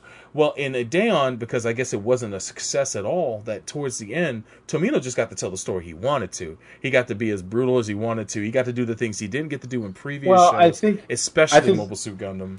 In this series, hmm and I think you got to look at it this way. I mean, he's a product of the World War II culture. I mean, Yeah. he he was he was a young kid, and I think that in all of his shows, that's what he's always been trying to show is that in you know when he was in Japan during the war, it didn't matter who you were, you were going to die. Like Yeah. people were dying. It didn't matter if they were a child or an old old woman or an old man or just an innocent person. Yep. There were a lot of people that were dying brutal deaths. Um, and I think that that's you get to see that in here because that's that's always the thing you see with his stuff is you can just see um, wartime and post-war Japan and all this stuff because I think that you know you get a lot with the oh the kids but I think I think in a lot of ways he always has like 15 16 year old protagonists because that's probably towards the end that's what they were probably sending to war in Japan was was 15 and 16 year old kids absolutely. so because that's all they had left and uh, yeah it's yeah i i kind of agree with you there he it does seem that he was able to tell what he wanted to he it, it's a story of war a story of brutality but also kind of a story of hope in the end Yeah. that you know people can kind of make it through this stuff In the So- final five minutes, in the final five minutes yeah let me sprinkle a little hope in here. that- there you that go. That struck when even the emperor of the Buff Clan is like, yeah, I, probably could have done this a little bit better. You know, It's just like, really, this is what it took. I mean, Calling Cosmo and Kasha good boys and girls. yeah, I was like, you know, he was your brutal enemy. He was your ruthless enemy, like just a few minutes ago, guys. But now you're all dead. Everything is good. and all and all those and all those jobbers you killed that are in the background now, Oh. they're like smiling and waving at you, going, "Hey, let's go to the planet." hey, so, man, let's, we can have fun now, guys. We're all friends. I was like, well, shit, man. so if you only figured All this out like hours ago. any anything else before we go to some ratings? Nah, man. Uh, overall, uh, I I gotta say, man, that uh, I I recommend this watch to anybody um, who hasn't seen it. If you heard about it, Ideon, if you watch other works from Tomino, um, please please give this a shot. It's actually available now. Uh, again, you can watch it on HIDIVE. Uh, you can also pick up the Blu-rays, which are going to be coming out eventually from, uh, I believe it is Media, no, Maiden, Maiden Japan announced uh, earlier in July that they're going to be uh, releasing it domestically here in the states on um, on Blu-ray. I'm assuming. So we'll be on the lookout for that. I will definitely be picking that up. I want to own this series. To me, it is definitely one of Tomino's hardest hardest hitting series, and it is definitely well worth the hype. Uh, he definitely gets. Well, let me ask you this, Soul Bro. What's up? I- I'm gonna put you on the spot. What's up? Better Tomino show, Ideon or Zeta Gundam? That is rough. I love me some Zeta to no end. That is a tough even, one. even even even though Zeta's got the thing of being not really self-contained, but in some ways it's a self-contained story of the universal century. it's but also an imperfect story too. I, that's one of the things that endears me to Zeta is that I can see the flaws in its storytelling. I think Zeta runs a tad bit too long, and I think Ideon runs a tad bit too short. So they both kind of have a flaw in their pacing. Um, but between Sure. the two, I would probably still put Zeta slightly above it because of the the, the fact that Zeta has packaged onto it Mobile Suit Gundam and that it carries along. Well, I'm, I'm Universal yeah, but I'm saying as a standalone saying product? as, as a standalone. Yeah, I mean Jesus, that's, that's not tough. that's not fair to say. Yeah, it isn't. Uh, it isn't. It isn't fair. Um, I would still say Zeta. I I would say Zeta, only because uh, I think the me- the mecha designs as a package. I think Zeta to me by itself, I think is a stronger is a stronger effort. Um, but I, the thing is, I could I couldn't recommend Zeta off the rip without recommending Mobile Suit Gundam, but I can of recommend course. a Ideon off the rip Well, I- with no I get- problem. yeah. I get that. Yeah, I get that. I mean, I think, I think you're looking. I think you're looking too much into it because Well- it's like they're, they're they're they're always kind of um, at least they used to be always kind of Mhm. mentioned uh, synonymously. Well, here- you here's- know, here- because here's a- here's a question. because mainly because of the death counts. I think. Yeah. Or Well, I got a question for you. What do you Mm. find more compelling, this show? Because you've seen this show several times already, or, or about Mhm. the Dunbine. Which is the better of the two? compelling. Yep. I think a story. That's a real tough one because I think a story. This is a much tighter story, Mhm. but Dunbine's just fun. I think. Oh, I yeah. think it just just because it's got that silly fantasy fun to it, hmm and just all the overacting in it. Like, I mean, e- even in the Japanese version, they're overacting and all that stuff. I mean, it is just kind of. It's almost a parody of fantasy to an extent. Like, Mhm. and it's it's fantasy mecha. I mean, how crazier can it be? I mean, I this this if you want more of like a deep rooted story, I think it's more this. But damn, or button Dunbine is just fun. Like, so I I'd say on the compelling side of Ideon, but um, yeah, uh, on that on that. So I would put this. yeah. I would put this slightly above a day. Uh, uh, a day and slightly above Dunbine. As much as I love Dunbine, Dunbine is like just Dunbine's just fun though. That's Oh, the thing Dunbine about it. It's like it's not the deepest story. I No, mean, no, it is. yes, it's it's what uh, Yankee and King Arthur's castle. I mean, it's it's it's all that, but it's just so tongue in cheek in a lot of ways. Mhm. And I mean, it's just everything is just so over the top with it. it really is. I mean, I I I, I grant the city of Boston in the ser- for the. I grant them a reprieve in the in the for the service of Sir Todd Guinness. I mean, Oh. I gotta Yeah, find that clip and put it at the end of these these streams, man. Because Oh. that stuff is that shit is so good. Oh my god, Dunbine! I almost want to rewatch that. Being that it's coming out on blue, it's oh no, it's already out on Blu-ray. Shout out to Yazi. I forgot he just he just well, beat it up on Blu-ray. Yazzie, Mhm. Yazzie says uh, he says yeah they have a lot of likable characters. Oh, yeah. That's good, but I think some of the stuff that makes Ideon so good is you do hate the hell out of these people at the beginning because you're just like, God damn it, these people are horrible. I wish They all of them to die. and and and they do get better, but in a lot of ways, it's kind of cool that they don't always have the big change of heart. I mean, even Gijay, it's like Gijay, yeah, he, he kind of defected, but it was because he kept screwing up, and the Buff Clan just thought he was a loser at that Yeah. point. and his own he selfish was- desire to see exactly what the E Day was about too. Yeah, He, he yeah, wanted to be he- a witness. But it's like I said earlier, there was a couple times there that they they make it where it's like he's he's seriously thinking of like fucking over this the solo ship. It's like you know there was a couple times there he's like you know I could really do this now. I think I'm not going to do it, but damn, this may not be a bad thing to do. So yeah, I I, I don't know it. Ideon's, I'd have to say, rewatching it again makes you makes you do kind of appreciate even more because there's a lot that goes on. Um, so, but I don't know. But I think it's ratings time, Soul Bro. So uh, yeah, man. give, give me give me your rating. Well, for me, I've got to do this, man. I got to. Yo, shout out to Playmax for this. He reminded me of this. Um, I have to give this series five. Damn you, giant gods! out of five. I gotta do it. I gotta do it. Yo, shout out to the Buff Clan, uh, founded by He-Man. I think actually I think it's more Conan. It kind of looks more like a Co- Conan? more like a Conan Conan like Conan kind of or- or- or Fabio. Oh yeah, like yeah, like kind of like a hybrid hy- He-Man hybrid or something. yeah. Either Yeah, Fabio too. either Conan or Fabio off the cover of Wizards and Warriors. All awful, awful. But I, yeah, I think I think originally I probably if you would ask me years ago, hmm I probably would have had this about probably about a four, but I I'm not going to give it perfect because I Yeah. think there are some things with it because it just but luckily it has be invoked.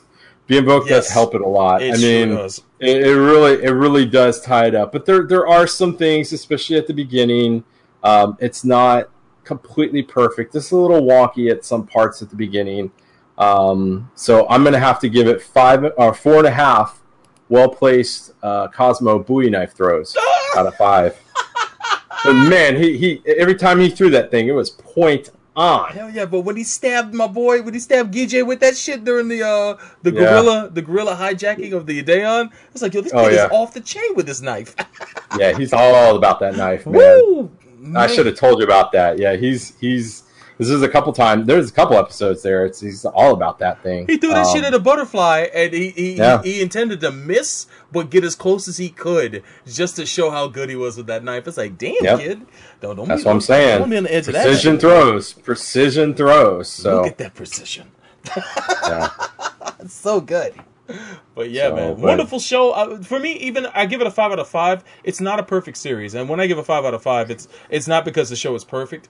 It's because that it it it it impressed me on every level, despite Sure. its flaws. For the most part, that's that's just me when I give No, a rating. fine. For the most part, I just I want people to come back at me. You gave the show a five out of five. I'd give it a two. I was like, well, that's you. Uh, Well, that but that that is that is people's opinion. yeah, Um, just like you know, for me, for a five, it, shit has to be pretty much perfect. yeah, And, which is uh, fine. I mean, that, that's pretty yeah. much your your but it, it's it, it's up there. It's Mhm. up there, and I gotta say, um, watching it a couple couple times, um, uh, you probably I- I'd say in a year from now, Soul Bro, watch it again. I think you'll probably uh, you'll probably enjoy it even more because I, I really did. I, I gotta say, I, I I was at first I was not looking forward to because like God damn, I remember how uncomfortable these first couple episodes are. but then it's like, yeah, this is really good stuff. So Yo, shout outs to But, uh, Yazi. He says 4.5 Itano Circus circus missiles out of five. He he Oh, pointed man. out he pointed out earlier that Itano worked on this series, which is why we got to see all those all that missile missile uh, excitement Oh. in this show. Was thanks to oh, there's so much missile excitement, God damn, man. You damn boy, when it turns its arms and its legs to shoot those missiles at you, you better get the fuck out the way. when they ever had the time to load them all back or Mhm. where they were being manufactured, who knows? Doesn't matter. It's the god of GMs. Yeah, if, if, if, if the Earth Federation, if the uh, Earth Federation Space Force had this GM, man, Oh, Valku they would have been yeah, Bao Valku Ku. would have been e- been easy. That'd have been a wrap. Yo, shout out to Flamex. He says 3.5 out of 5 for him. And uh, shout outs to Nelson who slid in just recently. Yo, Nelson, thank you for coming out tonight. As as with everybody, thank you guys for tuning into the stream tonight. Uh, And Sobro is going to get the old episodes out on iTunes. Yes, he's uh, Sobro is going to get the old episodes out on iTunes. I actually have the whole weekend to myself, so uh, that is my project for this weekend to get those done. So I won't be able to stream tomorrow night, uh, Gundam Versus or anything like that, guys. Uh, my job is to get the at least some of those episodes out on the audio podcast. So uh, Try to get four of them out. four of them th- th- this weekend. At least I got to get. That'll be your goal. That's the job. But um guys, thanks for tuning in, man. Um you are listening to episode 199 of Gundam at MAHQ, where we covered Space Runaway Ideon, the TV series, as well as the uh, the movie that wrapped up the series, Be Invoked. We encourage you to check both of those out. Um, uh, HIDIVE again is streaming it over there, so if you want to try a free trial, go to HIDIVE and uh, see what they're about. It's H I D I V E, uh, and uh, let them know that we sent you guys there, man. Thank you so much.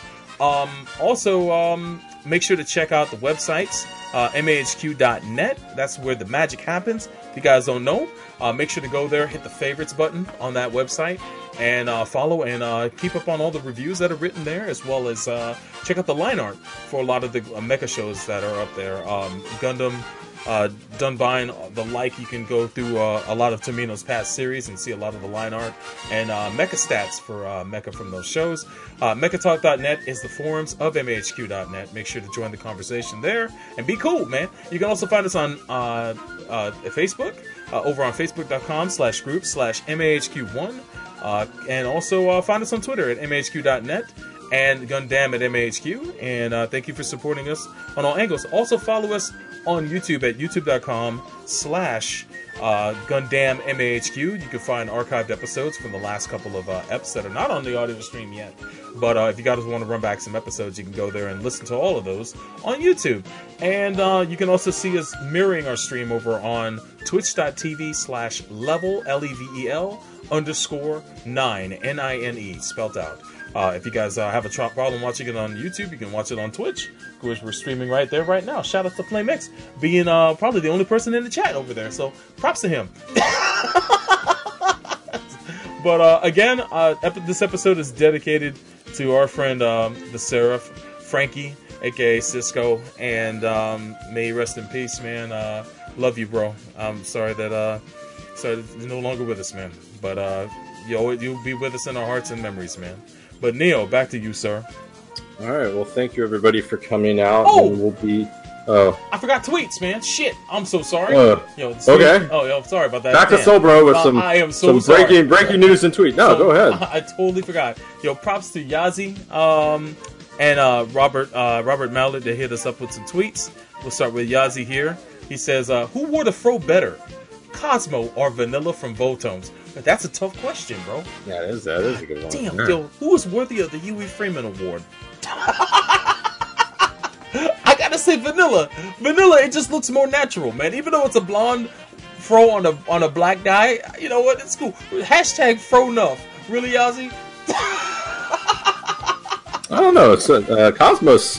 It, it's funny too because in some episodes, Cosmos uh, fro is going pretty wild. Yeah, other words, it's, it's a little subdued. It's, they- it's kind of both- kind of fun. Kind of funny. they both could grow a better fro than I could. My hair is a mess. So, Uh, if anything, shout out to fro. I, I can't even grow. I grow a fro. So Oh, exactly. Something I something I don't know or something I don't really need to comment on. oh my I just know I just know a good one when I see one. Nice.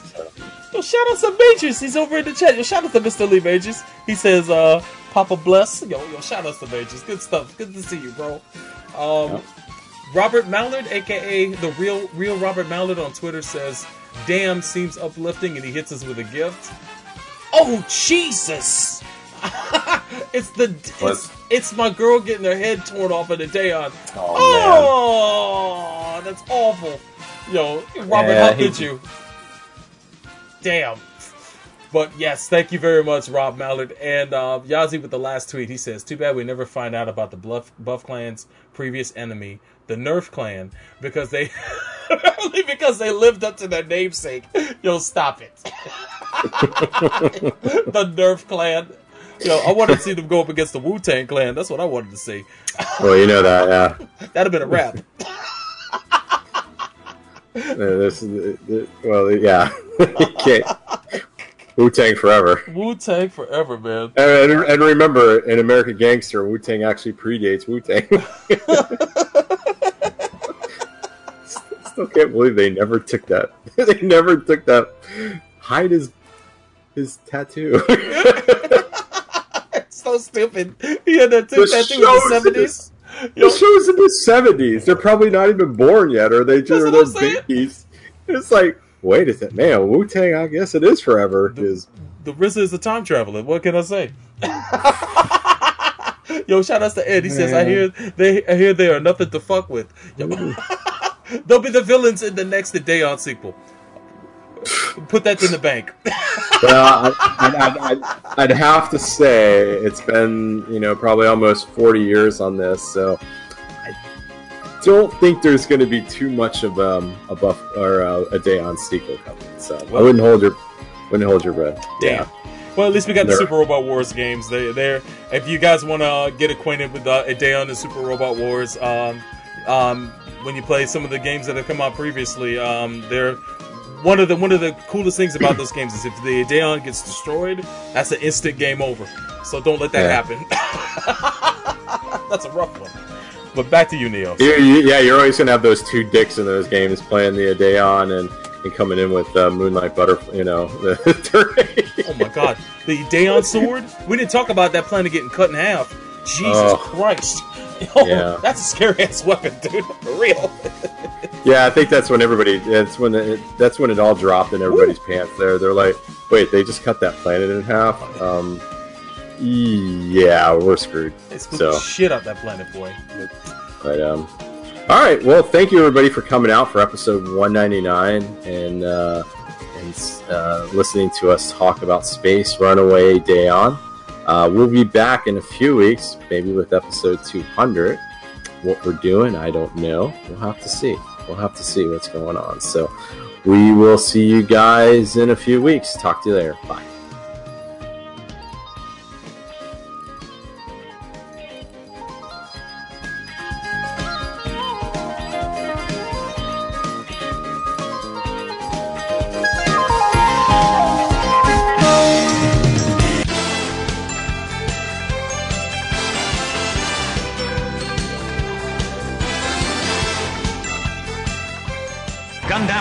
MAHQ is a Shinjuku Station. and MAHQ.net joint.